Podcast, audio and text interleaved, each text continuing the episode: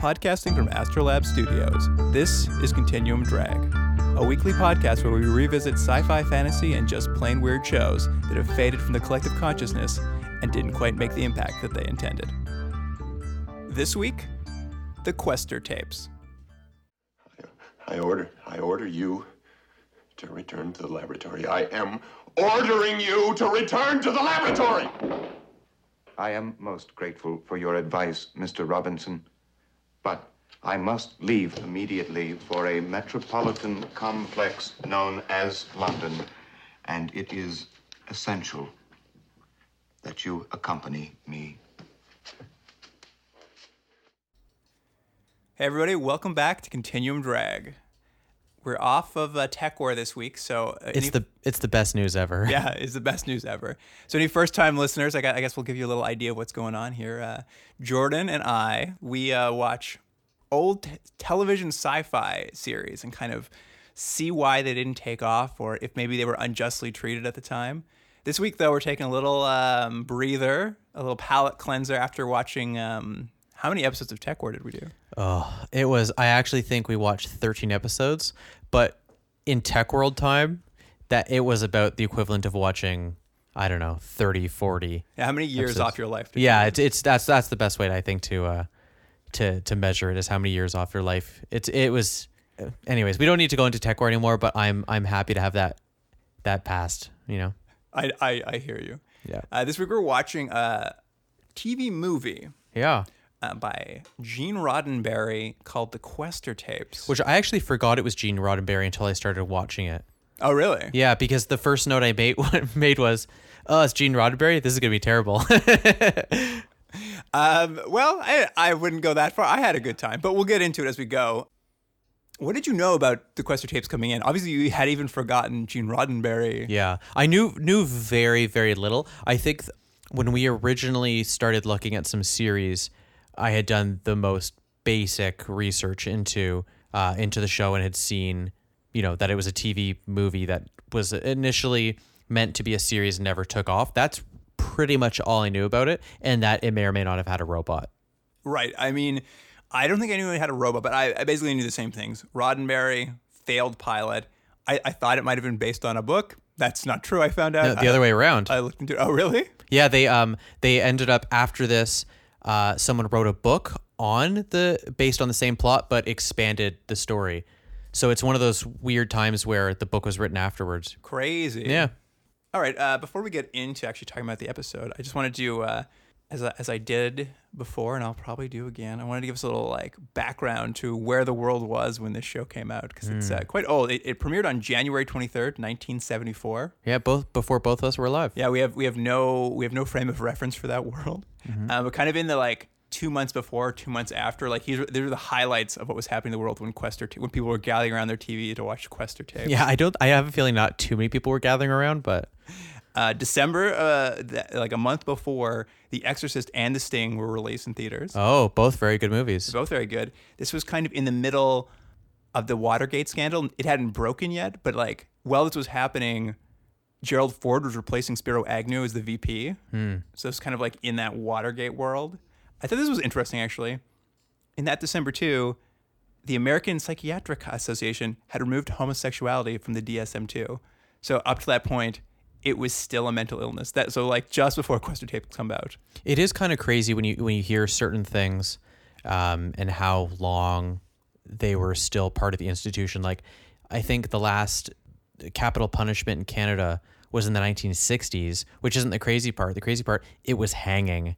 Oh, that is crazy. Like, isn't it? Like, does it seem like something from a western? But now it was still happening. Yeah. I'm assuming it was probably from your home province. Oh, uh, Alberta, 100%. we were definitely hanging people out there.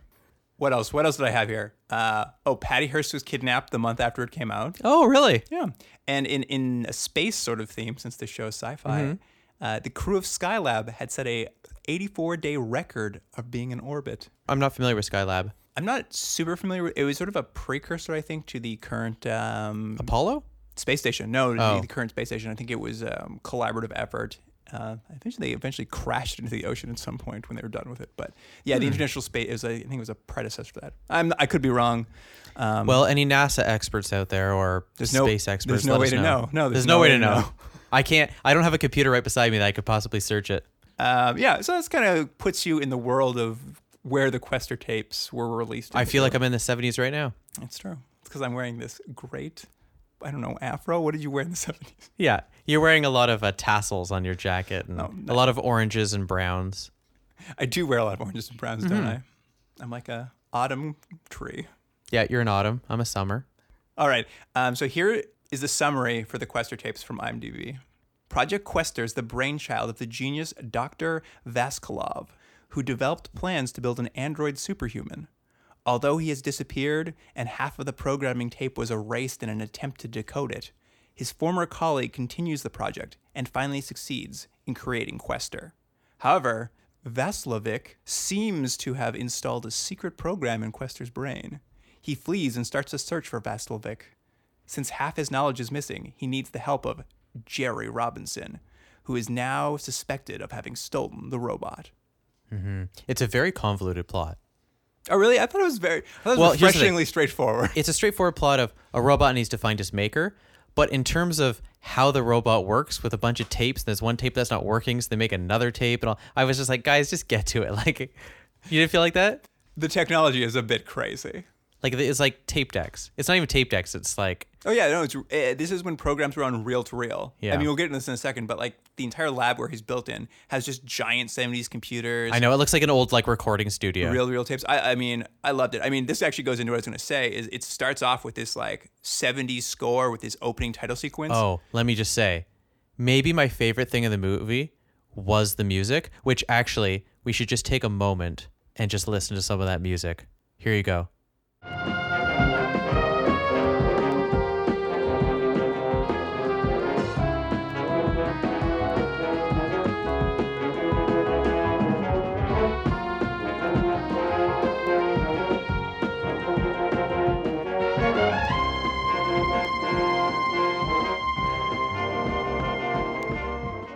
Wasn't that great? Isn't Oh, it the best so good. music? I, I wrote. I like. I love the score. I love that opening title sequence. Yeah, it was great. I looked it up a little bit. It's like it's called a I think a color blocked sequence. Hmm. Uh, you see it a lot in the 70s. It's kind of got this great aesthetic of like still images in like one sort of primary color, and they move one over another. The guy who did it actually, George. Uh, they called him George Delato, but he also went by Attila Delato. Hmm. Also did the credit sequence for the Andromeda Strain Oh, which is also like one of the best title sequences. So I like actually had a, a cool title sequence guy, and like that it kicks the movie off. For, like I love the '70s aesthetic of that kind of look, and even like sci-fi movies. Like I like the tech Mm-hmm. I- of, I agree of the with you. '70s. So I, I was I came in pretty hot on this movie. I'm like, oh, this is gonna be a lot of fun. Um, but yeah, we basically and then and then the movie started. yeah, I mean, it basically starts off at i don't know some university where they're working on Project Questor. Yeah. uh, and the lead, the lead scientist is uh, Robinson. yeah, the old uh, Mike Farrell from MASH. Yeah, yeah, Captain Hunnicutt. Uh, that was I was very excited to see him. And Mm-hmm. Yeah, I me don't know, too. I don't know if you noticed this. I only remembered it when I looked up researching it later. But there's a blink and you missed it. But Chekhov is in I the know. room, and I thought I saw him and I was like, oh, I think that's Chekhov. Oh, that'll come back. Don't worry. I won't. He, does he even say anything? No, I think he has maybe one line like "the car is ready" or something like that. But yes, he has. You you almost can't recognize him because he's wearing a really weird toupee and mustache. So he sort of looks like um, what's his name from Death Wish? What's his name? Oh, Bronson. He looks like a little bit like like a Charles Bronson in a trench coat, and uh, yeah, it was a really weird cameo, which I guess is like a favor to to Roddenberry. Yeah, I'm not sure. I mean, this was post Star Trek, so it's not like he discovered him there. Like, it Yeah. felt like he got him a job, but the job was terrible. Or, or it was like I could put you in the movie, but I can't have anyone uh, know who you are. Also, another person obviously that shows up right off the bat is his wife, Majel Barrett. Oh, I missed that. You didn't hear her voice sounds exactly like the Star Trek Enterprise. Do not. Yeah, Majel Barrett is the only woman in the in in, in the lab because it's the seventies, uh, and it's it's uh, Well, Majel that's Barrett. that's great. I bring this up. I made this note. I'm going to bring it up right now. Um, as long as we're talking so much of his Star Trek past, Mm-hmm. this movie is essentially like some sort of. If you rewrote it, it could just be a Star Trek prequel called like Data Origins or something. Yeah, It's I mean, so much data stuff happening. There's so much data. Yeah, I mean, we we'll, we can obviously we'll touch into it more. There's clearly an early idea for data here, which some people dispute. I went and did a little bit of reading after, and most people basically call Questor an early draft of data. Although I don't think he had data in mind. I think it just was let's just redo this idea again. Oh yeah, Um, I, I think this is just ideas he likes, and then he just revisited after. but there's also a clear uh, like Kirk Spock uh, relationship happening with the two guy with the two main characters. Maybe not quite as effective, but that same sort of idea: human and someone who is Lacks struggling emotion. is struggling with emotion or humanity. Yeah, it, it is funny. You can see a lot of his old tricks and his future tricks. Also, and it's like it's almost the same plot as Star Trek: The Motion Picture and uh, Star Trek Five, and a lot of classic Roddenberry themes are in this. Not always executed to the most effective way. I mean, it definitely has his core theme of just like a sense that humanity is essentially good, and that Yeah. like we should like it's got that really hopeful theme to it that he can't. All his work sort of has Mm-hmm. Right. that.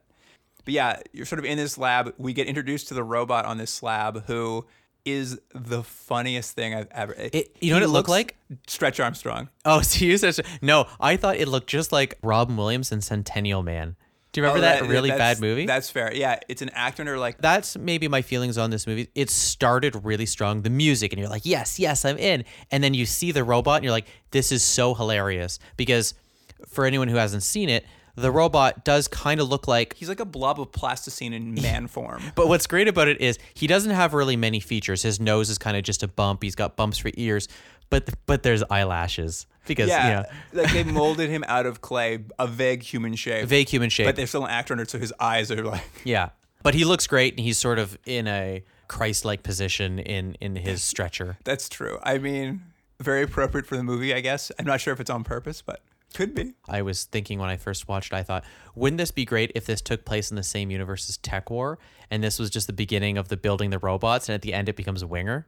Wouldn't that be, great? That'd be great. Uh, this was a collaboration that, Yeah. That Shatner did with him afterwards. Yeah, exactly. Anyway, they, they basically have built this robot based on these plans. They don't really know how he works. They kind of Which is so ludicrous. They Can you had- imagine can you imagine getting a grant or whatever I'm assuming it's a grant to build to build a robot, the first android, and they're like, but we don't really know how to do it. And they're like, eh, as you were, keep keep building it. like his creator Vaskolovlik or whatever left the plans and then disappeared three years ago. And they like Robinson's just been building him, and they basically yeah, his brain is on these tapes, hence the Questor tapes. They were given an IKEA piece of furniture, but the manual went away. Yeah. And now they're trying to figure out without the Yeah, manual. and they they basically have built it and they run the tapes through his brain. And I kind of like this is like once the his brain is installed, they just stand there and nothing happens. And they're like, well, I guess it doesn't work. Um, but really, it's just the robot's really tricky. Like the program was for the robot to pretend to be asleep. Yeah, but I like that they were all just like, didn't work. Eh, I guess that that's it for the night. Like, what were they going to plan on doing tomorrow?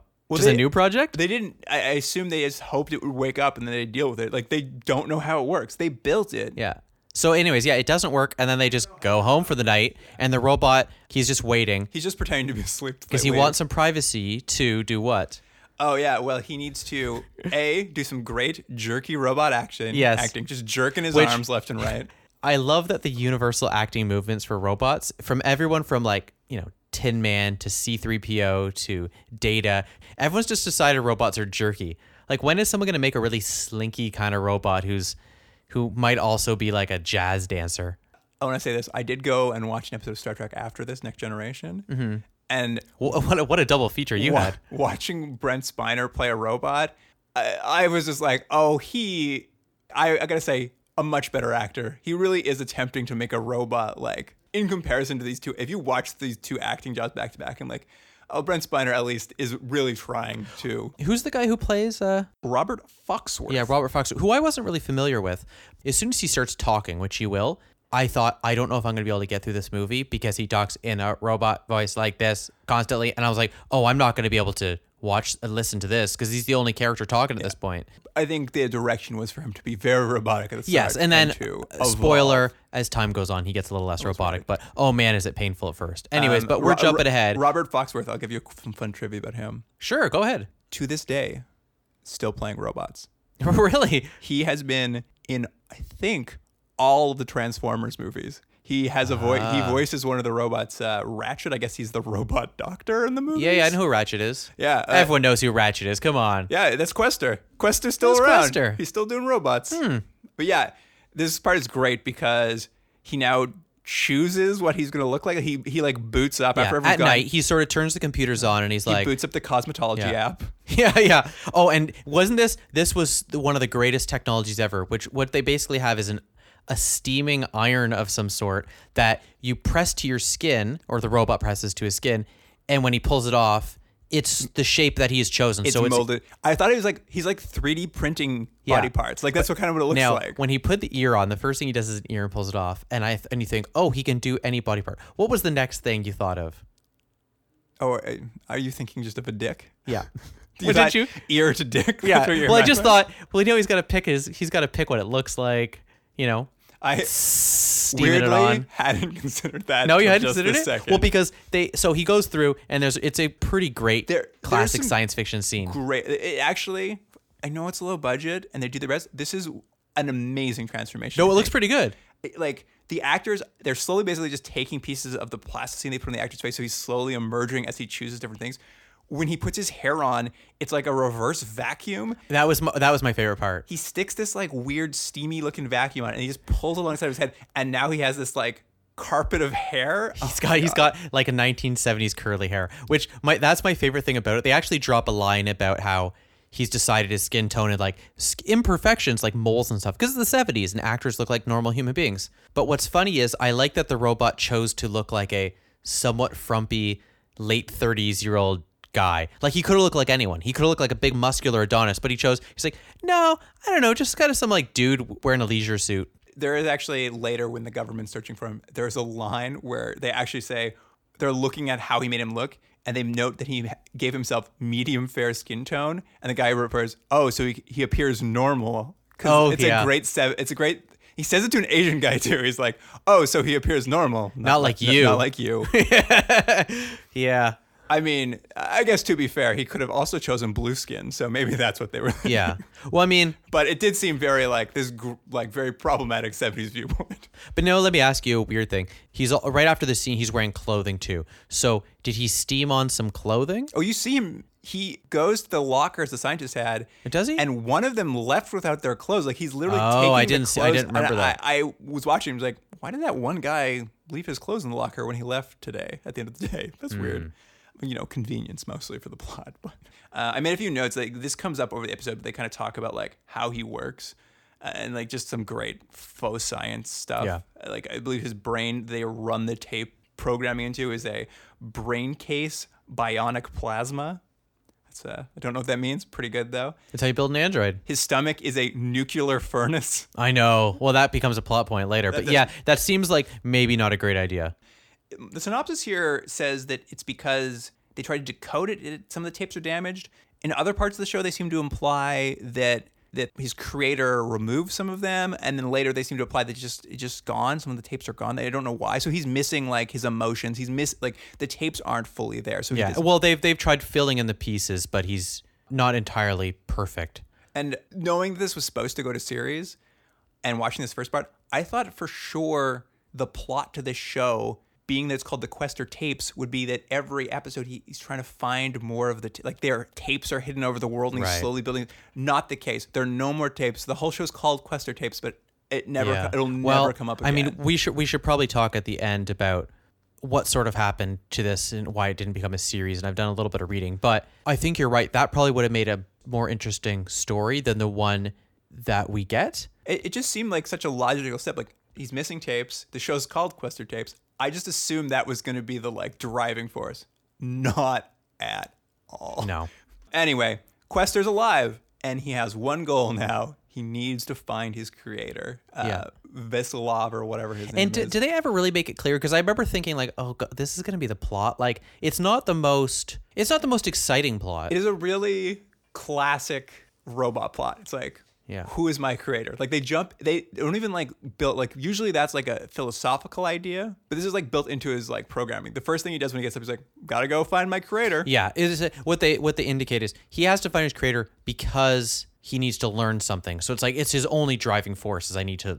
There's no time for any funny scenes of like him learning to enjoy a banana split or uh, fly a kite or anything like that. No, I mean this like it's a what an hour and a half, an hour forty. This movie. Yeah. They they put that into motion immediately. Like Yeah. it's just like gas to the metal on, find my creator. Um, and like there's some great stuff with him being a robot. He gets to tear apart a lot of like flimsy steel doors with his bare hands. Yeah, he's strong. He gets to escape things like that. He he breaks into a library to read about his creator and look at a bunch of microfiche, which I was like, yeah, microfiche. By the way, on that scene too, I like that. Lady, he talks to the lady who's um, yeah, the secretary. the secretary, and there's a couple funny things about it. One, he asks about his creator, and she's like, "Oh, I'm his assistant," but he hasn't been around for three years. And I remember thinking, Still on payroll. But yeah, you're still the payroll. What are you doing every day? Just walking around the library, I guess. And the second thing was she mentions later where they question her, the government, whoever it is, question her, did you talk to Questor? And she's like, well, at first he seemed a little robotic, but then he became really charming. And I thought, when did he become charming? He just stayed sounding like a robot. I know he seemed like the most socially awkward miscreant. Yeah. but she talked to him like he was adorable the entire time. Yeah, I was he's just like, I need, I need. What did he- he's like? I need a water vehicle, and she's like, Oh, you're very, you're, you're like a young Cary Grant.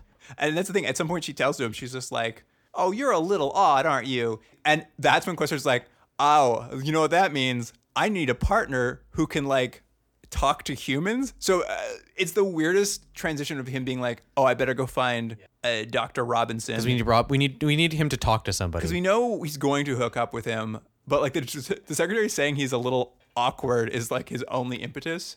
So he like goes, oh, did you notice this though? He has to go get Robinson, who's the government has on lockdown. I don't know why, like because they think he did something to the robots, which is why it doesn't work. Anyway, none of that matters. But when he goes to the cop, he basically Vulcan neck. Uh, I did notice Questor, that, like yeah. basically Vulcan neck pinches the cop. Roddenberry just loves that well. One other thing I should mention is uh, earlier on there they list all the things. Uh, the, why it's so important for them to create this android because he's going to be able to do all these things and they talk about all the different things he's going to eliminate all the good he can do. and and the one thing they mentioned like he's going to create jobs and all this thing and then they say he'll eliminate drudgery and I thought Missed what that? That's amazing. he's going to eliminate drudgery Thank God someone's gonna. You know what? I hope in this next election. oh. I'm so glad there's robots no more boredom I want a politician to run under eliminating drudgery. I will vote for that. yeah no more drudgery, Drudgery. no more drudgery. drudgery. Vote for Questor in 74 Anyway, yeah. So he basically forces Robinson to come with him. It's great. They dr- drive to the airport because he knows he needs to go to London. Because uh, that- I guess your complaint about the plot is anytime they need to figure out what to do next, Questor just in his programming knows he needs to do this thing. Yeah, it's a, it's a real good uh, way to get around the holes. Just like, oh, my programming says we should turn right. Okay, let's go that way. Like, Yeah, we, so they have to go to London, and I, I did like as they're sitting us to the airport. He he just forces Robinson. He's like, "You have to buy tickets to London." He's like, "What do you mean? That's so expensive." And he's I know like- that was that was Robinson's last stand. He's like, you're gonna use my credit card. Yeah, He's like, he's- he has no problem with anything else the robot is doing, but as soon as it starts getting to, to card hold cash, Questor's a freeloader. He's yeah. just like well, also there's a funny thing. I actually watched this movie on a plane, and the funny thing was watching how different things were in the 1970s on planes and like i'm squished in this tiny little spot. The guy beside me spent the entire flight reading manga comics on his phone which was weird. Um unrelated. I just thought that was an odd- 2018. and you're just squished and then I look I'm watching this movie and people are just walking around on the plane. They're having a drink. Everyone's just enjoying I'm like oh well, things were way better in the 70s not only that There's no one on that plane to land. yeah, London. there's no there's no there's like one one other There's, person I think, and they get on without their passports yeah, they get on with their passports. They're a little worried they won't have them when they arrive, but don't worry, Questor has a plan. isn't it weird when they create these these robots they being writers i don't know when people create robots but they have Scientists. they're always scientists they have uh this great intelligence and they know all these things they can calculate things very quickly but then they have these weird intellectual blind spots like he's like i can calculate you know the sun and the moon blah blah, blah. and then he's like aquatic vehicle i'm like oh he knows how to add a million things but he doesn't know what a boat is the word boat Yeah. come on Well, he does that too with uh he kept saying the word specie oh really when referencing money. He kept calling it specie, and I've never. I had to Google it. I'm like, what is this term? And it's really it, this is like an ancient term for money. So this is even like a robot using a, like aquatic vehicle. Well, it's probably because they took like ancient Egyptian uh, tapes and put that in him to, It uh, seems like- to yeah. fix the fix the holes. I think it was Roman or something. I'm just like, what? I've never heard anyone use that term for money before. Like currency. I, there's a million words. They went with specie. He keeps saying it. There there were also some moments that could have been pretty funny and had some lighthearted moments. There's really none in this movie. It's, it's not free of drudgery. Um, it's not boring and it's not dour or anything, but it's it's not. There's no like real funny little moments. I did think. I mean, there's not jokes. Hunnicutt from Mash, though, like Robin, who, play, who plays Robinson, like he brings a lot of lightheartedness to it. Like they cast him very well. But they don't have any like fish out of water scenes with. no, there's no jokes. Like he, uh, any any humor or lightheartedness he's bringing is the actor himself. Is just because he's so likable and like kind of sees the absurdity, I guess, and like is Mm-hmm. able to play with it. But yeah, no one's written a joke into this anywhere. I mean, as we're about to see, when they get to London, there's a manhunt on it for them because they escaped from customs. Blah blah blah blah. Yeah, they escape from customs in the easiest way ever. I but They I'll rip down another door. Well, yeah, he goes, uh, "Don't worry." He tells Robinson, "Don't worry, I have a plan when we get there." And they get there, and immediately because they don't have passports, they're put into security. And his plan is he just rips the door off. Yeah, so I was like, I was his like, whole plan. "Oh, I guess that is a plan." But I'm like, "Why don't you just tell him though? Like, don't worry, I'm just gonna rip the door off." I mean, I think that's he made it sound like it was gonna be something bigger and grander. I think that's always Questor's plan. I'm just gonna Yeah. rip a door down. Yeah. Anyway, they escape. There's a manhunt, so they do what's obvious. They just go to the local casino, uh, where Did that uh, scene seem very familiar to you? oh well, yeah. I mean, they definitely do the classic like, and this isn't just Star Trek, but like, um, as soon as they get there, it's time for the robot sex talk, where the robot wants to Yeah. watch people have sex because he's curious.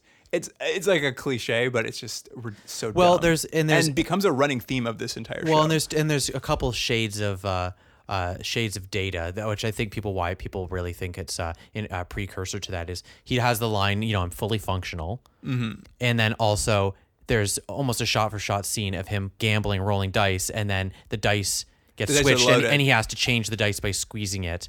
Yeah, the know. dice are loaded. Uh, like they start playing because they decide they need money because they spent all Robinsons to get there, so they they play craps. And Yeah, yeah, the like it- university's not paying him too he, well. he's winning so much that the they give him a loaded dice, and he just like I don't think you can crush dice to reshape them, but he does. But yeah, yeah, no, you clearly can. That's what Questor did. that's uh yeah that's a big part because that is uh very similar to an episode of Star Trek. That's what I watched. I went back because Yeah. I could not remember that episode, so I went back and watched that episode, and it is funny because even in the dialogue of Questor, he keeps saying like, "I will expose the cube faces to single dots." In the Star Trek episode, Data uses those exact same lines of dialogue. Well, clearly the writer was doing a bit of an homage, if you will. Well, that's actually I looked into it. The writer took his name off that Star Trek episode because it was so heavily rewritten that he didn't want to be associated with it anymore. Really? So I actually think we're seeing a direct Roddenberry influence on it. you think Roddenberry got in there and was like, I know a scene that will work. I, I that must be it because it, there's so many similarities. Like it's literally out of this Right. movie. Um, and the idea that this writer wrote something really didn't like how it got rewritten and took his name off it must mean he it wasn't his fault anyway. It was not an homage. That guy did not want that homage. But yeah, they they. But yeah, I, I checked IMDb and someone had the trivia on that. Do you know? Because they start with twenty six dollars. Do you know how much they've won by the end? Someone did the math. Um, I'm gonna guess forty thousand. One point six million dollars. Holy moly! That's how much they win in the casino, which I feel like the like casino 30 seconds. should have thrown them out far before that. yeah. Also, not agreed to pay them because it's 1974. That's Yeah. a ton of money even today. People love uh, gambling scenes with robots, or uh, please, no one get angry at me. What's the uh, Rain Man? Rain Man, he takes someone with you know a special. He has special abilities. People like a scene where someone's good at gambling, like they can like beat the house. Because there's nothing like it's like bureaucracy. You want to beat the house. It's fun when people see that happen. I guess. you hate it. You love when the house wins. Yeah, I like when the house wins. Show these people. There's your hard-earned money gone. Why don't you learn your lesson? Why don't you learn your lesson, idiots? Why do they need to win all that money? Uh, like the next scene is them in a cab going to a mansion. Well, yeah, it's because yeah, but they were like they needed it to get essentially get back, but why? Yeah, why he needed like um, over a million dollars is not clear. it was weird. The next thing we see them, they're in, just in a cab driving up to a mansion because Questor has again just recalled that his creator used to go see a person who goes by the code name of C at this mansion. So they're they're going over there to see if that person knows. I mean, this is literally brand new information. Like whenever they need new information, Questor thinks it. Well, there's there is a bit of a problem of the story naturally propelling itself forward. It doesn't really have that momentum, so Questor has to always go. Uh, I remember that I need to go over there, and so that's how the plot's always driven, and and you kind of feel that while watching it. I know. I, I know. I'm com- sounds like I'm complaining about it a lot right now, and I guess I am. In the moment, it really didn't bother me that much for some reason. I, I guess there was just enough momentum behind it that I was like, all right, that's where we're going now. Um, but like in retrospect, it's obviously just where now? Yeah, Hmm. Um, but this mansion is the home of Lady Helena Trumbull, who I guess shared government secrets with uh, Vaskalov, the creator. And they call her. Did you catch this? They they said she was a courtesan. Yeah, they essentially call her a classy whore. She's living in a mansion by her. Like she has servants. None of that like checks out. Like none of those things make sense. The whole point of this basically is to have a scene where Questor convinces Robinson to try to seduce her for information, That- right? Yeah, they want more information. She won't tell them. And this is crazy. This is I thought this was insane for the robot to do this. Usually you'd expect the human to do that and Yeah. the robot to be like, well, I don't know if that's true. Um, but the robot's like, That's a great robot, by the way. Questor literally says she won't take money because she's rich, but women can be emotionally manipulated. So if you try to seduce her, she'll tell you the information. Like that's in his basic programming. That idea of how to interact with other. Yeah, well, it was one of the misogynist tapes that were put into him. that was intact. Everything was okay. It was so funny that he's like, "That's in my basic programming." I'm like, "Hmm, that is bad basic programming." But yeah, Robinson, because he is the moral, he's supposed to be the moral center for for Questor, because Questor lacks morality. That's why he's brought him along. But does he? They keep saying, does he lack? He doesn't really lack morality. He's not out there like kicking puppies and stuff. I guess he, he he asks questions. I guess he's supposed to just answer moral questions. Although it's funny when when Questor asks if it's okay to like cheat at the casino, uh, immediately Robinson's like, "Yeah, sounds fine to me." yeah, yeah, I know. He's like, yeah, it seems okay. Um, Roll another dice. essentially, him and uh, Helena, Lady Helena, Robinson and Lady Helena have a meet cute moment where he breaks one of her tea glasses and then she also smashes her tea glass in a very awkward scene and says, I hated those. Yeah. And he like loses his, he's like, I can't do this to you. I don't want to seduce you. He rats Questor out for his plan immediately. Actually, he said something really weird. He said, he can't do this to you even if you are what they say you are. I'm just like, so you think she's a prostitute and you think it's probably okay to do that to a prostitute, but he likes you so much he won't, even if you are one. It it's clearly has not aged well. No, it is really, I thought it was very funny just watching these people like just constantly talking down to this very wealthy woman. So, anyways, is this the part where we kind of get to where they mention that he has like a three day destruction thing in him? Uh, yeah, doesn't work. Questor also tries to seduce her, which is weird. It doesn't work. Oh, that's interesting. Actually, did you find this in your in your uh, research? What's that? Roddenberry wanted a sex scene for Questor and Helena in the script, and the network made him pull it out. Hmm. And there's already so much sex talk around him in this. Like, it's so insane how much Roddenberry was like interested in a robot having sex. Now, my question is: Do you think Questor would have um, kept on that suit jacket? Oh well, he doesn't know any better. Um, but yeah, essentially, he offers her the other commodity that he now knows about, which is friendship. So silly. Yeah. He's going to offer her friendship, to which she immediately discloses that uh, Vaskalov has this information center he's built under her, like this high tech information center, which is crazy. It's like a room full of TVs, and it's kind of like it's 2018, like, and every webcam you can tap into, except it's 1974, and there's just like camera. He's hidden somehow. Vaskalov has hidden cameras in the in the Congress, in the U- Soviet Defense. Yeah, that was Ministry. weird, right? There's just a camera in a bedroom. So, what was what's his name? Vaskalev? Yeah, Vaskalov. I don't know how useful all of that information was to him that he needed to, you know, have have all these cameras in places. It was like, eh. what at this point in this in the show, we all we kind of know is he's like a vaguely Russian name. Like obviously we're in Hmm. the Cold War, and now he's like trading secrets and spying. Like you're supposed to get the sense that maybe he's a bad guy, and they use that because Robinson's actually going to call the government back in the U.S. and rat out Questor right away. classic, classic Robinson. Robinson's constantly ratting people out in this show. Yeah. Um, but yeah, like they're watching all this stuff, and Questor explains like that dude in the bedroom who's about to sleep with that woman. Him doing that is going to potentially cause a famine, which is going to cause lead to like Right. two billion deaths.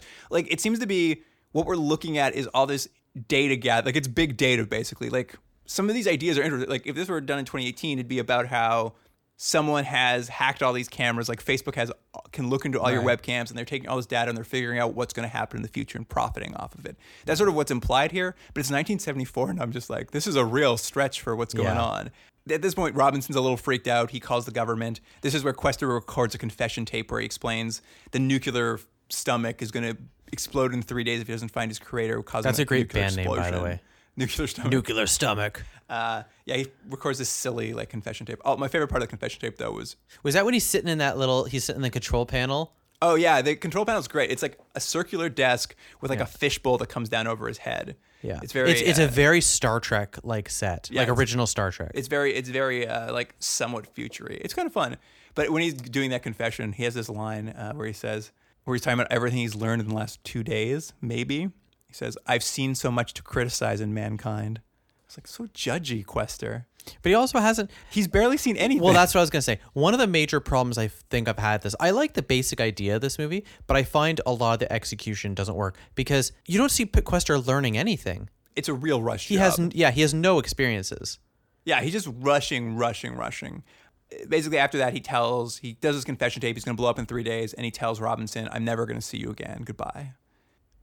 And then Robinson finds him like 30 seconds later Yeah, in like a public park. He walks away, and Robinson's like, "Oh, he left." Cut Cutscene.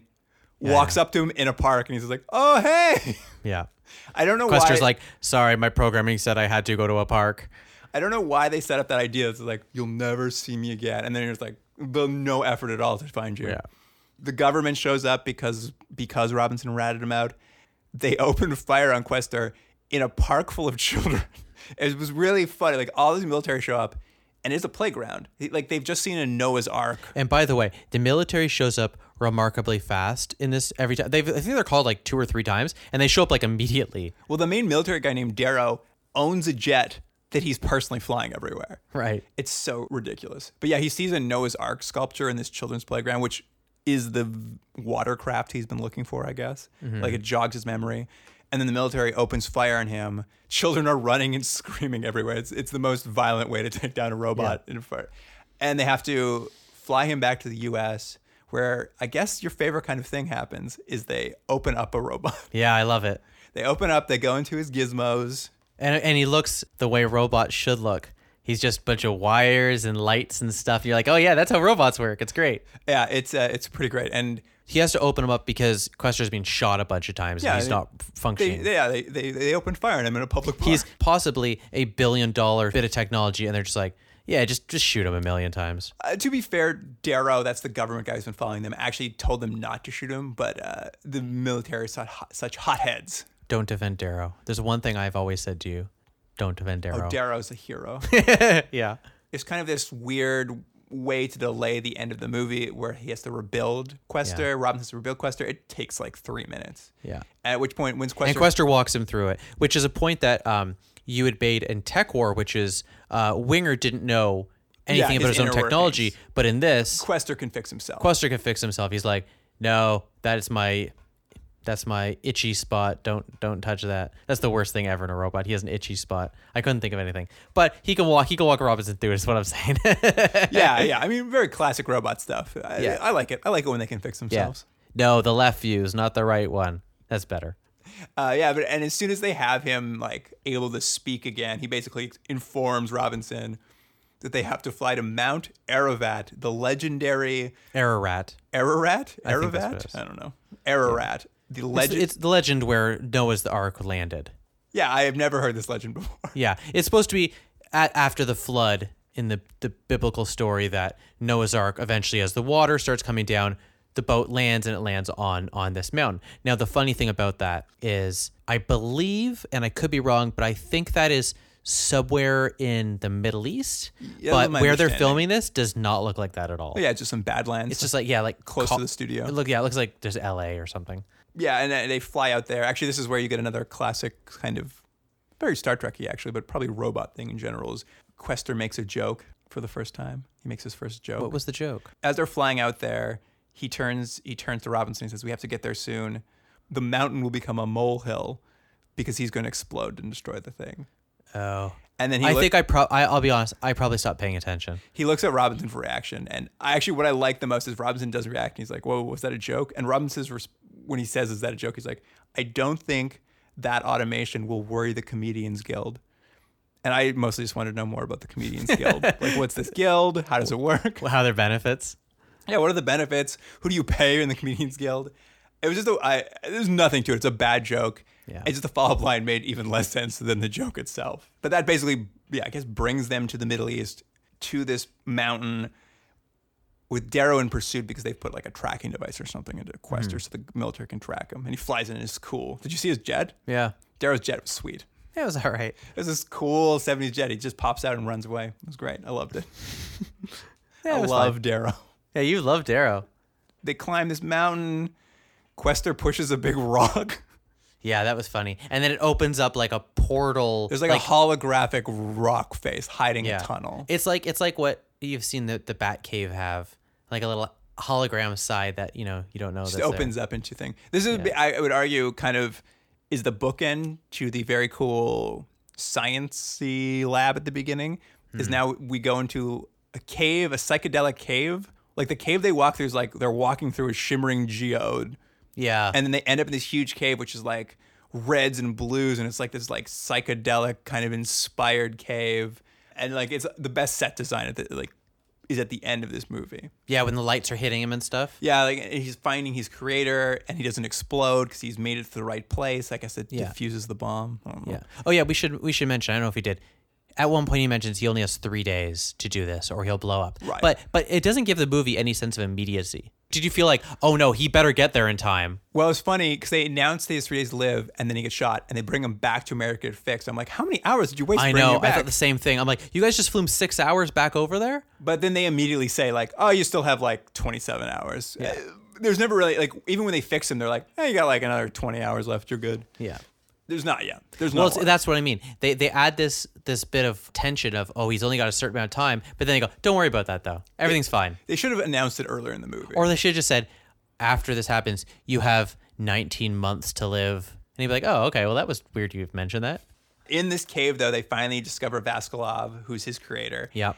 Uh, and it's kind of great. Like It they, looked good. It looked cool. There, Vaskulov is laying on a metal slab suspended in the air, but going basically into infinity beyond him in the background are more metal slabs with other people laying on them. Mm-hmm. So it's Vaskulov next to an empty slab, and then every slab beyond Vaskulov is just like another person going basically into infinite.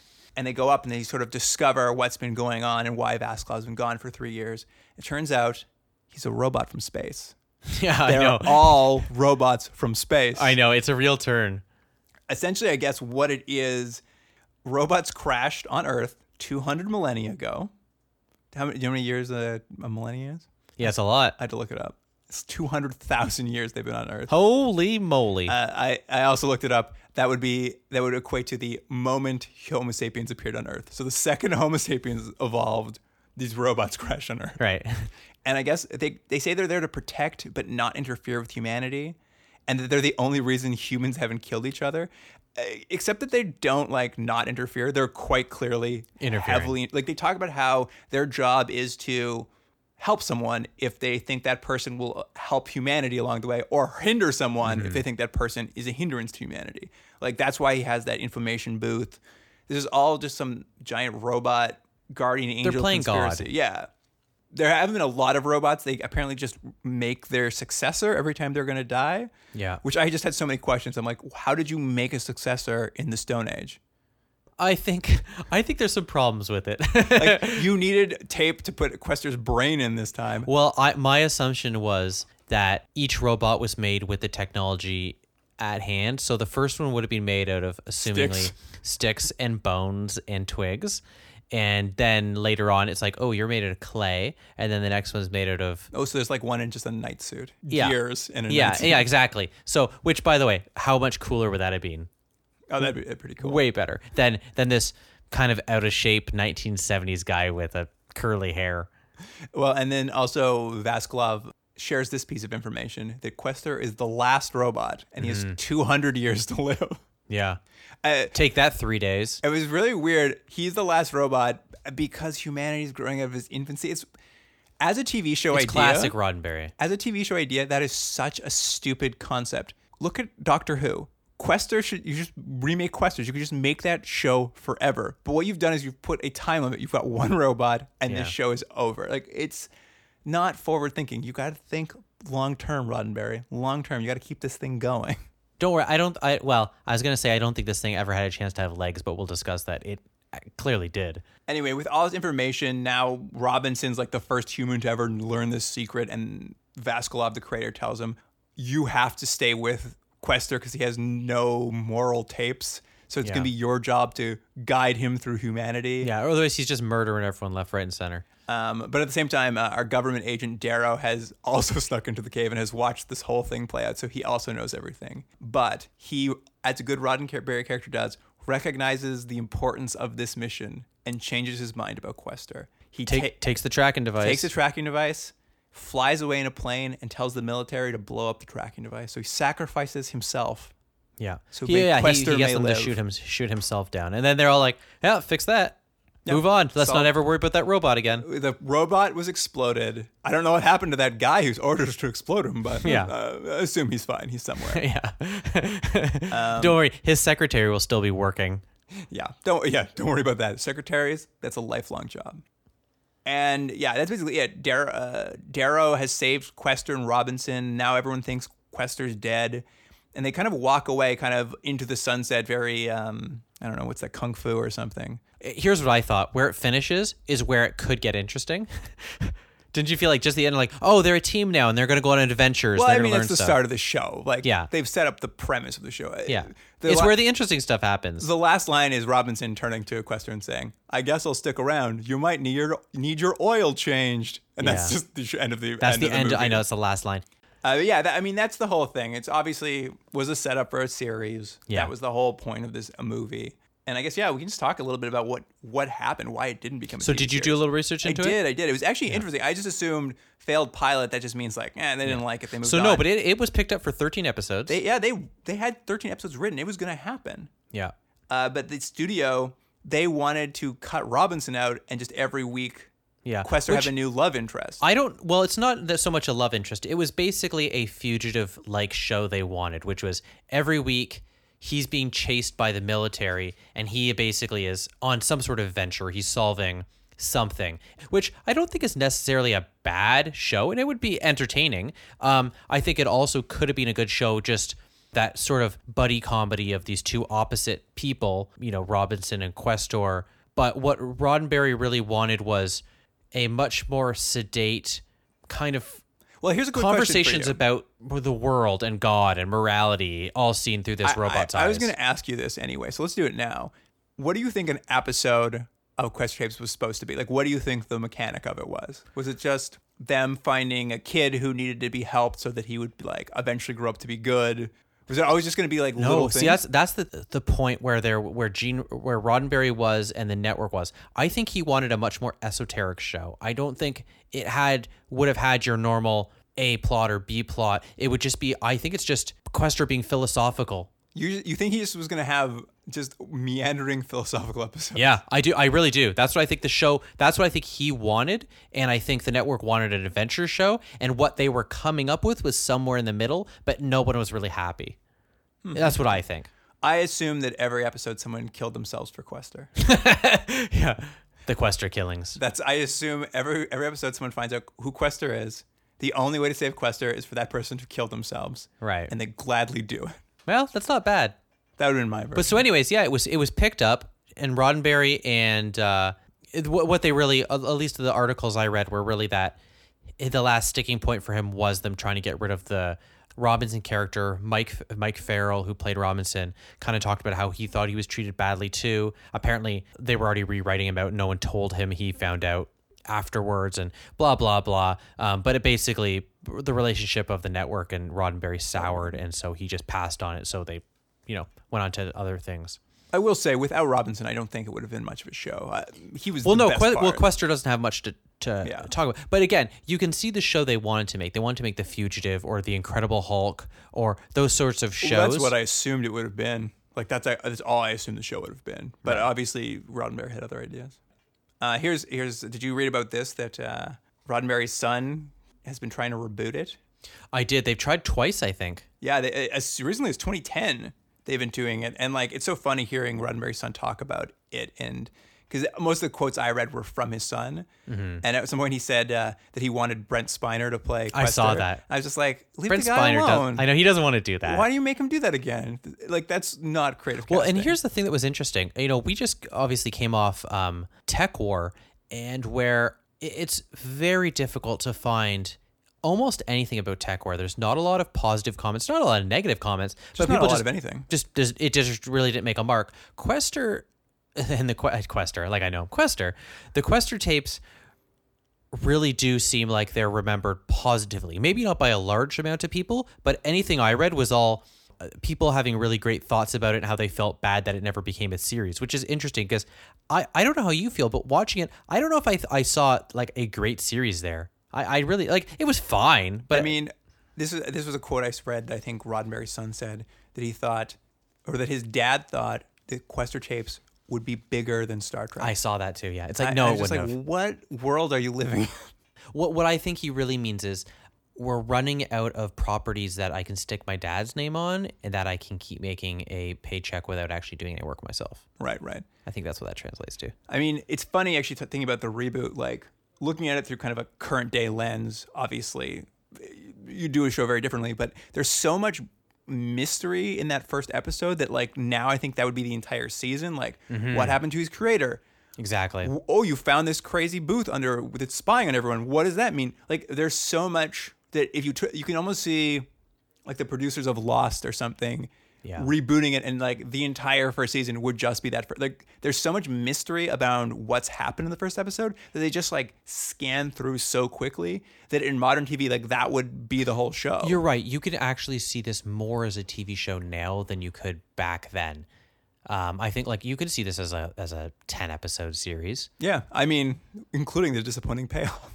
But I mean, that's it. You could, you would, you'd finish it off. He'd find his maker, and he'd be dead, and he'd also be a robot, and then he'd have to figure out what next. Like, yeah, it- it's kind of interesting. It did have some cool mystery elements. And I'm like, yeah, this, I can see why this would attempt to be remade, but It did remind me though of a lot of Roddenberry projects that aren't Star Trek, which is there's a really interesting idea and an interesting philosophy, but it, the execution isn't quite there. And I think why Star Trek worked was the idea was a strong idea, um, but he had a lot of very talented collaborators that made it into something special and something that people connected with. And I think it's difficult to say that this would have been a similar thing, despite what what Skippy Roddenberry, whatever his name is, thinks. yeah, yeah, it was uh, clearly the whole family still thinks highly of it, but it's uh, definitely wasn't. They also probably felt highly of what's that Kevin Sorbo one, Andromeda.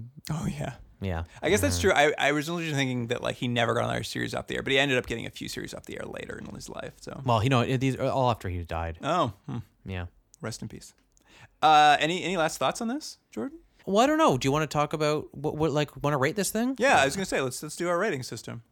You you start. I'm, I'm start. trying to think. I still I, I I have mixed emotion. I think depending on the day, I my rating will change. I would give it. I'm gonna give it a solid seven. Like I had a not a great by any means. It's not like something you need to run out and watch, but I had a good time. I had a really good time watching it. Uh, I did not have as good a time, but it wasn't bad. I would give it a 6.5. I think we're pretty close on this. Things that saved it for me were music. I loved it. Um, I loved the steaming of body parts. I like the ending. Like not the actual ending, it was kind of dumb, but the actual how it looked, it was kind of cool. And there were some things in there that I, I actually thought the relationship between the two characters was pretty good, but I found it kind of slow and a little bit plodding and also a little bit scattered in what it was actually trying to say and accomplish. Yeah, I mean, I thought a great. Yeah, great production design. I had. I felt that it had a fun a level of fun to it. There was some. Yeah, fun I don't know it. if it was that fun. I don't know. I had a good time. It had like two those two jokes. Would you hear how hilarious those were? So funny. I mean, yeah, it wasn't like laugh out loud. I guess it was campy and fun. It was no Adam Sandler movie. No Sandy Wexler. Wow, what a reference. Of all the movies, Sandy Wexler It's his best one, right? is his best one. What was that one where he was like an Israeli? like an Israeli. Don't don't mess with the Zohan. Yeah. Like, did anyone see that? someone, Probably. probably. Someone it, must probably it, probably, it probably made five hundred billion dollars. Yeah, don't don't uh, attack Sandler. All right, well, I think that about wraps it up for us looking at the Questor tapes. Yeah. Uh, come back next week because we're going to do more robots. It's like all robots all the time these days. We're going to watch Beyond Westworld, the original Westworld television show. yeah, I'm excited. Uh, yeah, it should be pretty good. In the meantime, if you have some thoughts on Questor tapes or really any of the other stuff we're watching, you can email us at continuumdrag at gmail.com or you can find us on Instagram or Twitter at continuumdrag. All right, Jordan, I'll see you next week, and I'll see you, the listener, next week as well. All right, talk to you then. Bye. Continuum Drag is recorded at Astrolab Studios in Toronto, Ontario. Theme music by James Rick Seidler. Produced by Jordan Delick and Luke Black. Special thanks to Adam Wheatner, Jeff Hanley, Emily Carter, and Dwayne Wright.